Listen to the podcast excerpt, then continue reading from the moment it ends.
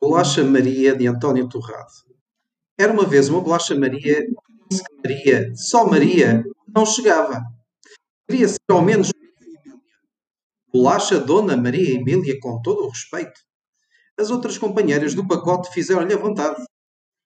Quando uma bolacha Maria começa com exências, oh, oh, nunca mais para.